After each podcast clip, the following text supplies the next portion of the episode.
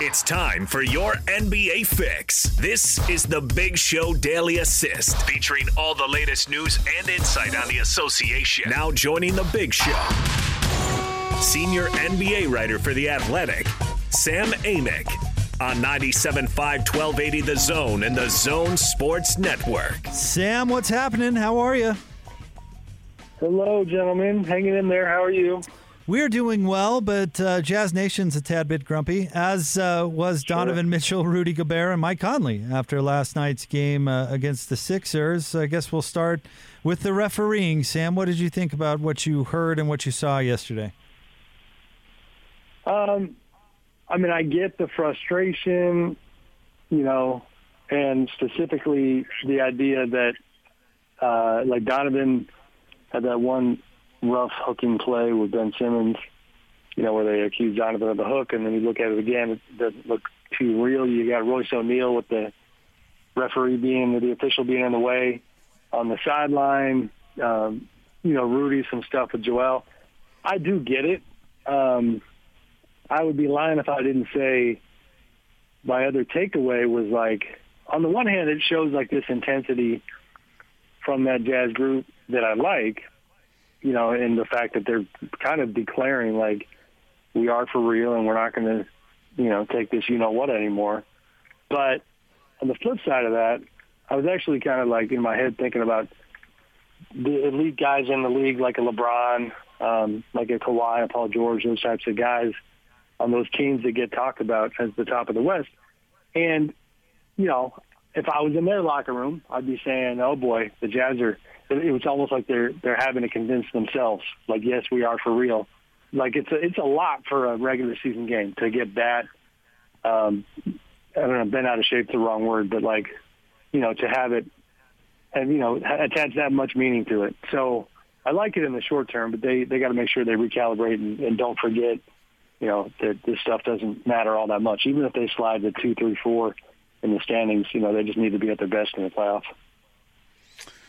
Sam, my opinion on this hasn't been the most popular on the show today because I think the Jazz, I'm not telling them to shut up and dribble. I'm telling them to hunker down and focus on winning and not worrying so much about some bad calls because I know you know this and, and I know it, Jake knows it, that in uh, the thousands of NBA games we've watched, we see blown calls on a regular basis.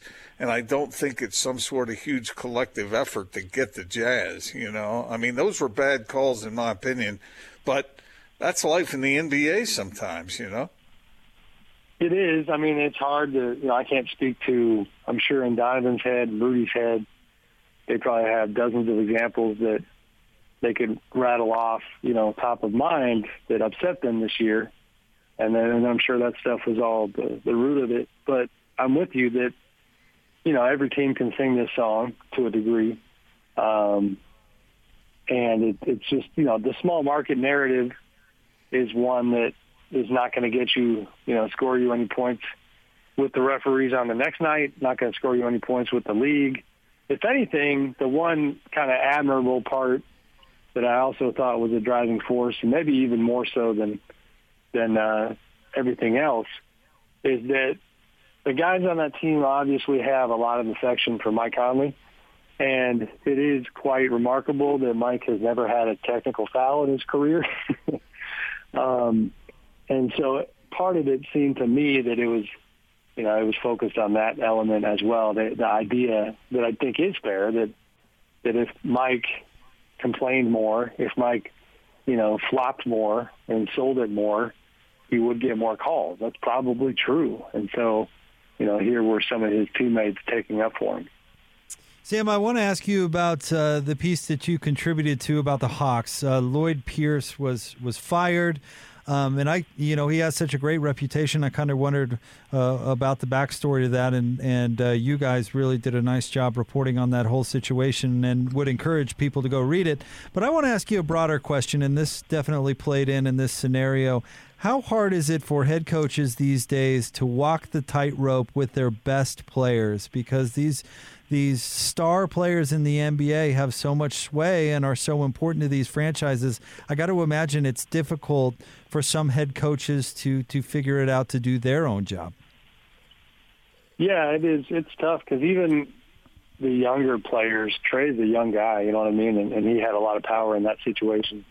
Um, I feel like every team that we talk about, I could tell you, uh, like, have a sense of where their coach is at with his star player, the number one guy. So if you go to Portland, you know, Damian Lillard backing Terry Stotts to this point anyway has had everything to do with Terry, you know, surviving a lot of playoff shortcomings. Um, in my neck of the woods, we actually uh, we're going to write something on the Kings that will be out tomorrow, kind of analyzing their situation. And it's a key factor that Luke Walton's still the coach, it, one of many factors, but like De'Aaron Fox continues to support him and be very positive about him. And that's another element. So, yeah, with the Hawks, you know, very player driven, but also the owner, Tony Ressler, uh, you know, I don't know if it's the right way to go about it because he put a lot of pressure on that whole group to make the playoffs this year.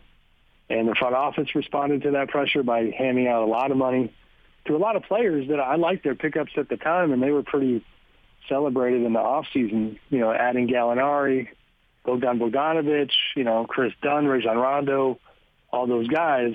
Uh, but it has not worked out like they planned. So, you know, Lloyd is the one who who gets hit this round, and then if they don't make the playoffs, I mean, it's you know I think Travis Schlenk, their GM, could be in a tough spot. Um, but with Lloyd, it's he's 44 year old first time head coach, and you know putting him with a a young guy in Trae Young who honestly just like at this stage of his basketball life has not really faced much pushback from coaches at all. When you're talking high school or playing at Oklahoma, and Lloyd had chosen to be tough on him, and but that was with kind of at the beckoning of the front office and by extension ownership too. And um, Trae just didn't always respond to it, and you know it, it's it is what it is in terms of like all right, so they make the move, but to me now it's that that locker room and those players and Trae more than everybody else. You know now they got to look in the mirror and and next time they fall short, I think it's got to be on them. Sam, we got a good look at Joel Embiid last night. Uh, is he a favorite for the MVP this year? What what's your, what is your evaluation of his overall game and how it compares relative to the game's grades?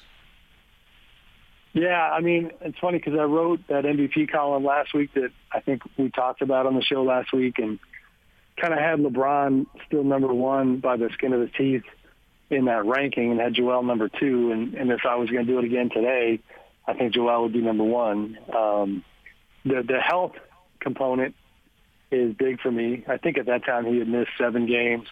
LeBron had played every game, but it's you know that still remains a component. But you know he he's clearly decided to take things to a new level, and you know and not to offend your Jazz audience, but because they they dropped that game, but my goodness, it was fun to watch him try to. I mean, it was so personal between he and Rudy Gobert. I kind of loved the old school component there, and it wasn't. I didn't think any of it was disrespectful.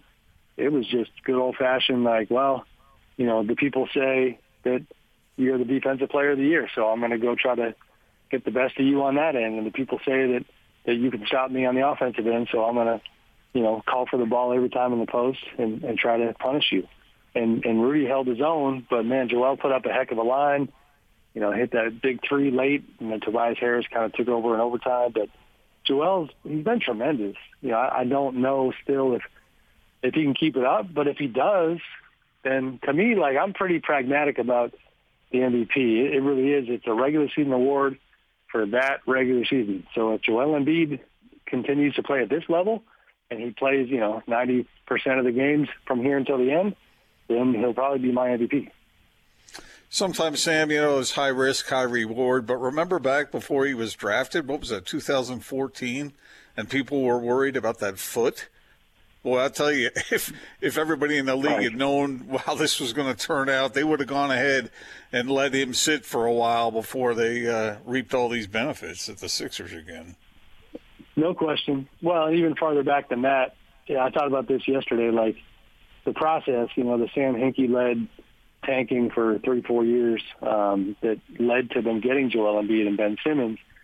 Like, all right, it hasn't resulted in a championship, but that's not to me the only thing that matters in this league, and, and the Jazz are a perfect example of that. Like it, it matters that you entertain your fans at a pretty high level for uh, you know for for an era or for you know several years, and Philly's doing that. And now you know we get to see it. Can they be the best in the East? Is Brooklyn better? I don't know. You know, and that game yesterday, you know, it felt like Philly was trying to prove something, just like Utah was. But yeah, I mean the process and all the pain they went through during that time, which you know Brett Brown and all those players that were so frustrated because you go out every night knowing that the the goal is not to win. Um, you know, it, it's it's uncomfortable, but it you know it did obviously pay off in a, in a fairly big way with with some of these talents. Well, Sam, as always, thanks for jumping on with us. We really appreciate it. Enjoy the All Star game this weekend. Thanks, guys. Talk to you next week. See you, Sam. Thank you very much. That's our friend Sam Amick uh, from The Athletic. And uh, I, I, mentioned this uh, in a question, Gordon, but if you have not read his piece, and he worked with a couple other reporters, including David Aldridge, on this, but uh, on the backstory onto what happened with the, uh, the Hawks and how uh, Lloyd Pierce kind of fell out of favor there. I mean, you've got to click. You've got to click with your, your star guys, and he did not click. he had um, he was not on the same page as Trae Young or John Collins for that matter, and, and they did some great reporting on that. You got to, you know, it's why keep an eye on the relationship between Quin and and uh, with Donovan and uh, also with Rudy because that, man, that matters. You got to have your your top guys on the same page.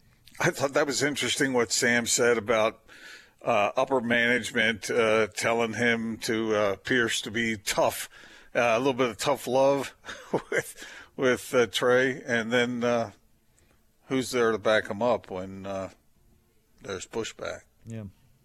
Well, it's just it's just not how it used to be. I mean, mm-hmm. back in the day where it, Jerry Sloan, for just one example, you know, the end all be all, it just it doesn't work that way anymore.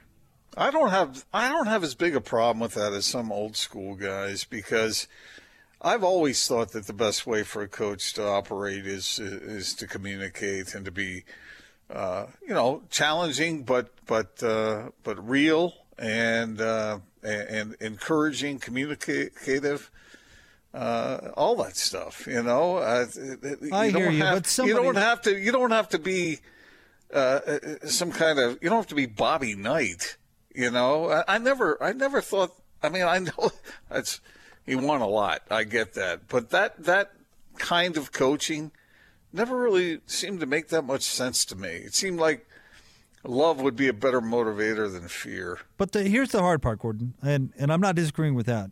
But the hard part is somebody has to be in charge. Somebody yeah. has to be making the decisions, and players are wrong a lot. True. So True. how do you how do you balance that? I mean, when the star player comes to you and says, "You know, I know I'm taking 25 shots a game, but I think 35 is the number I need to be at."